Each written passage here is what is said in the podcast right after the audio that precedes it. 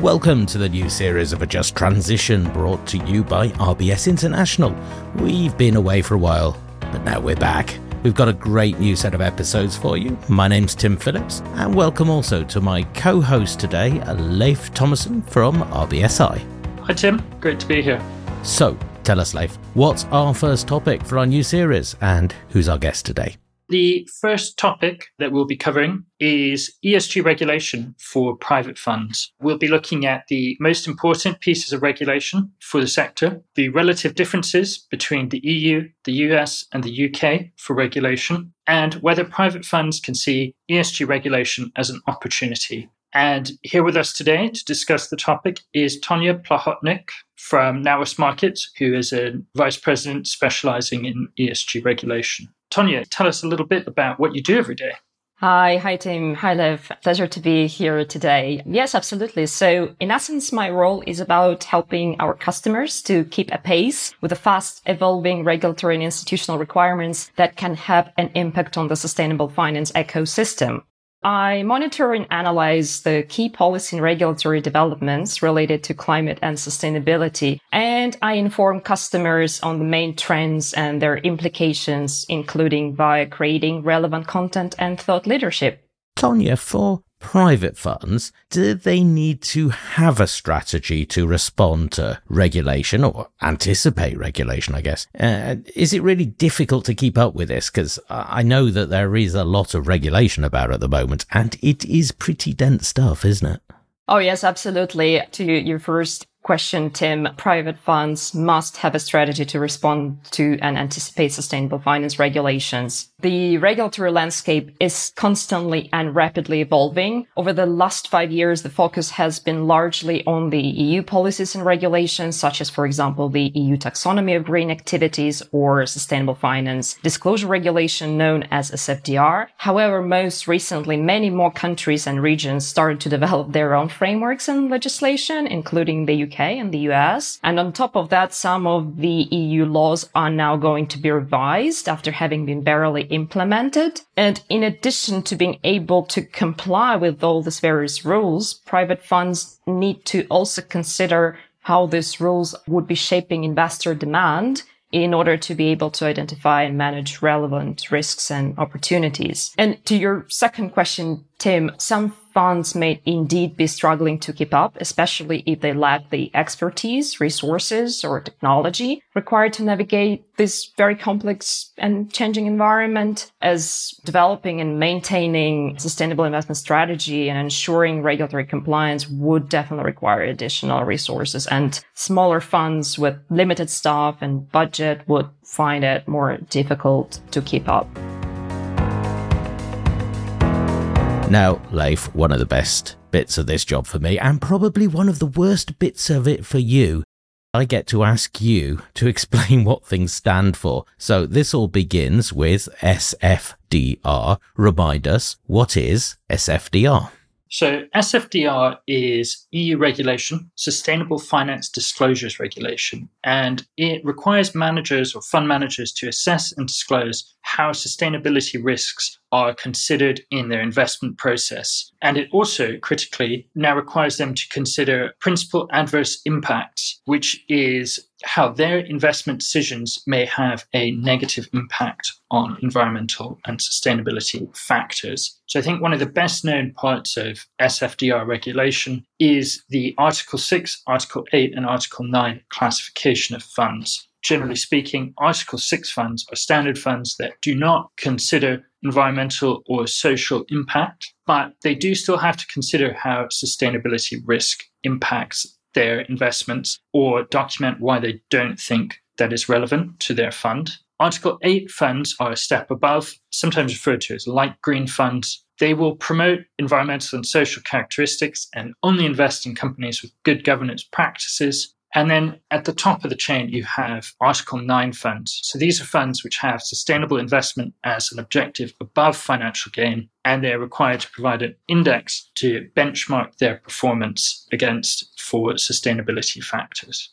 Tonia, you don't get to escape from explaining what letters stand for. Leif mentioned principal adverse impact. PAI indicators. So, what are these precisely, and when do private firms have to report them?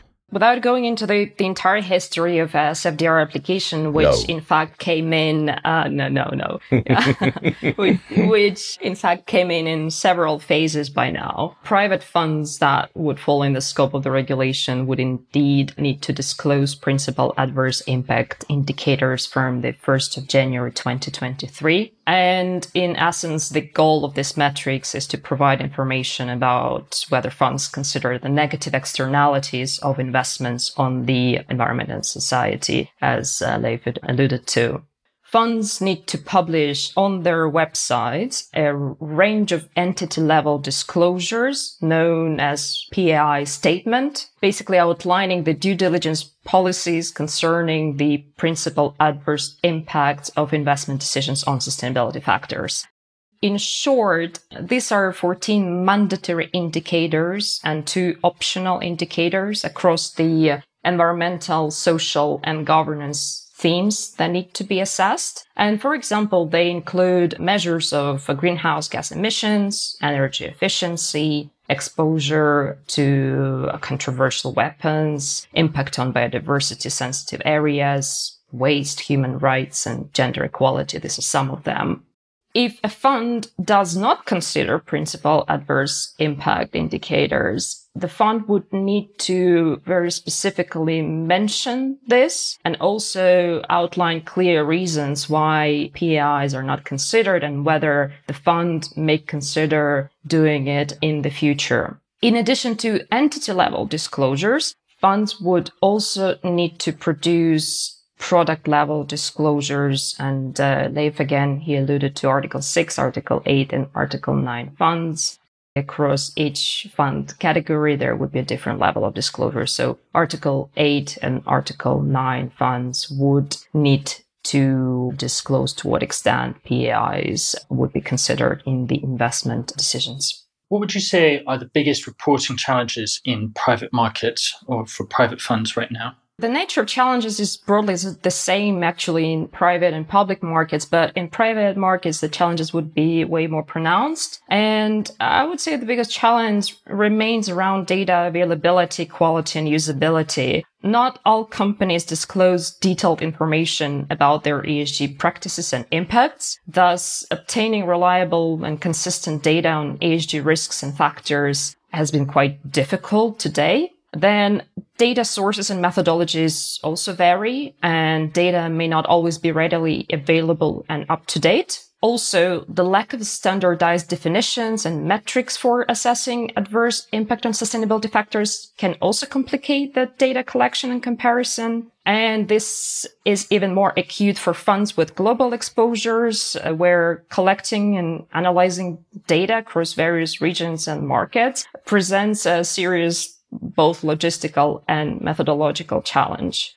I would also say that data collection comes with costs. It would require additional resources and investment. So GPs may need to invest in technology, expertise, and additional partnerships to be able to gather, analyze, and report on, on that data. These are not small problems, are they, Tonia? The, the deadline for the first wave of reporting has now passed, so I assume that many of the people listening to this have already gone through this process. How problematic was the first wave of reporting, and what can we learn from it?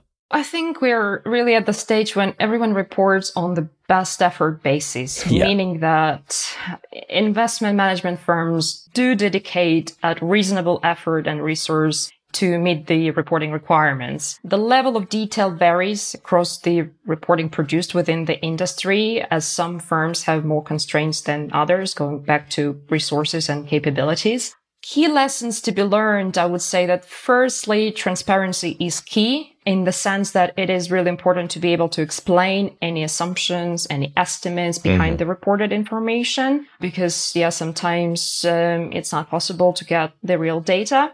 And also explain the reasons why certain information cannot be produced. Secondly, the reporting practice is definitely evolving where some large investment management firms, both in public and private markets, begin to set some good benchmarks and best practice. So it's definitely worth looking at.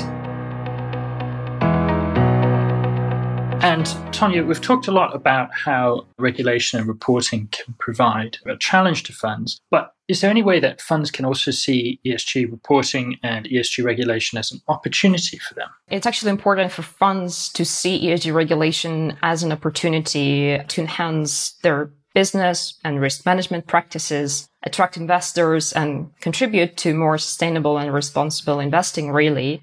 Providing high quality, transparent disclosures of the back of regulatory requirements can certainly help funds differentiate themselves in a pretty crowded market. Secondly, incorporating ESG considerations can help create long-term value of the investment by identifying risks and opportunities that may impact a fund's financial performance over time. So funds that actually address ESG risks effectively can potentially mitigate negative impacts and enhance their financial resilience. Finally, but very, very importantly, the process of trying to work out how to meet all those ESG regulatory requirements can spearhead innovation within a fund's investment strategy. Funds may actually discover new opportunities for sustainable investments, especially in the areas where sustainable practices are developing rapidly, such as climate and socioeconomic transition. Looking from another angle, not just investment decisions, but also funds raising capital. How do ESG regulations affect raising capital in the private fund space? A recent investor survey conducted by Preqin, an investment data company, shows that the main reason why investors consider ESG issues in their investment decisions is a proven link between ESG and financial performance. And the second reason seems to be pure and legal requirements. And these two are, of course, connected. Either way, many investors are indeed increasingly interested in aligning their investments with their values and sustainability strategies. And therefore, funds that incorporate ESG factors and provide clear PI disclosures, for example, and other ESG reporting may therefore be better positioned to attract capital from investors who seek investment options which consider uh, ESG risks and factors. Antonia, what would an investor be relative to a fund manager in this context? For investors, we would usually consider them to be limited partners. Again, insurance companies, pension funds and others, whilst uh, fund managers would be companies, asset managers who would be managing the funds on behalf of the limited partners. And they're generally being referred as general partners or GPs. And it's these general partners or fund managers who are affected by these regulations. To a large degree, yes. Tonia, SFDR is European regulation, but what's happening in the US and the UK? Are they approaching regulation in the same way? They're definitely catching up.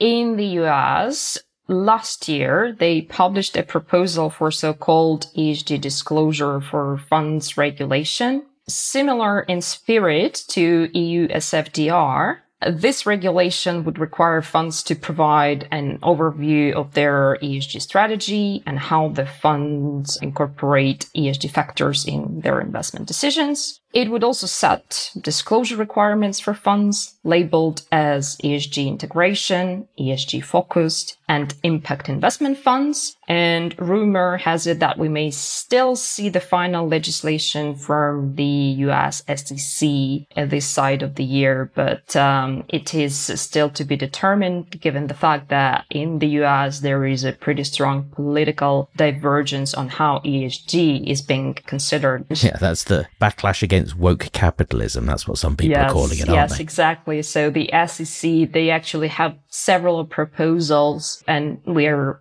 I guess, all waiting to see them. Yeah, this year still, but it's not guaranteed. In the UK, again, there is quite a bit of movement too. So last year, the UK FCA consulted on its uh, draft proposal aiming to increase transparency within the UK financial market when it comes to the sustainability profile of financial products, as well as aiming to reduce the risk of greenwashing. Uh, what differentiates the UK proposed regime from, for example, the EU regime is the introduction of distinct sustainable investment labels. Okay. Like the EU SFDR, it has become a labeling regime just, I don't know, by how investment managers again, to refer to Article 8 fund, Article 9 fund, Article 6 fund. The UK FCA decided that they would do something different and they introduced three labels which would have clear requirements uh, that a fund would need to meet in order to be eligible for, for that label. But similar to the EU and US legislation, the UK is also proposing to introduce a detailed pre-contractual periodic and website disclosures around how uh, funds would be managing their uh, investment risks and in addition to that, I would say the FCA is proposing to introduce consumer facing disclosures, kind of an easier way for retail customers in particular to assess the sustainability profile of the specific funds. So whilst the EU is still probably most advanced just because the legislation has been implemented, but other jurisdictions are definitely catching up. And in the UK, we hope to see the final legislation by the end of this year. That's based on the most recent information from the FCA. This regulatory burden, it's not going away. We know that some people are struggling with it. So, Tonia, can you give some practical advice to anyone who is struggling it has been a challenge. First, definitely understand the laws and regulations thoroughly. Interpretation challenges should not be underestimated. GPs may need to seek specialized expertise, including legal advisors and reporting consultants who could get them through the most complicated bits of the legislation and also help with the reporting. Secondly, it is important to create a clear and detailed compliance roadmap that would outline the steps and timelines and responsibilities required to meet the regulatory requirements. Again, consultants, they can help with that, but GPs can do that internally as well, depending on their resources and capacities. Thirdly, GPs should consider making ESG issues an integral part of their investment processes, which would include assessing ESG risks and opportunities associated with investments and actively managing them because the associated reporting would just come off that process quite naturally. And finally, to support the execution of both compliance and investment strategies, GPs would need to invest in robust data collection and management systems. Ultimately, high quality data is the backbone of ESG reporting and compliance. This can be a burden in the short term, can be quite painful, but it would definitely make life easier in the medium and longer term. It's important to remember that regulation and reporting are here to stay. And Tonia, this podcast is called A Just Transition. And one thing we do every time is ask our guest what a just transition means to them. Uh, yes, for me personally, it's really about recognizing that environmental sustainability cannot be achieved without simultaneously addressing issues related to social justice, inclusivity, and fairness. So that's what just transition means to me. Thanks very much, Tonia. That's a great answers, very practical. Now, if you've been listening to this and you have found it useful, please tell us and if you've got other opinions or ideas about what you would like us to discuss, please let us know about that too. But for now, thanks for listening. And remember to subscribe and leave us a review. See you again soon.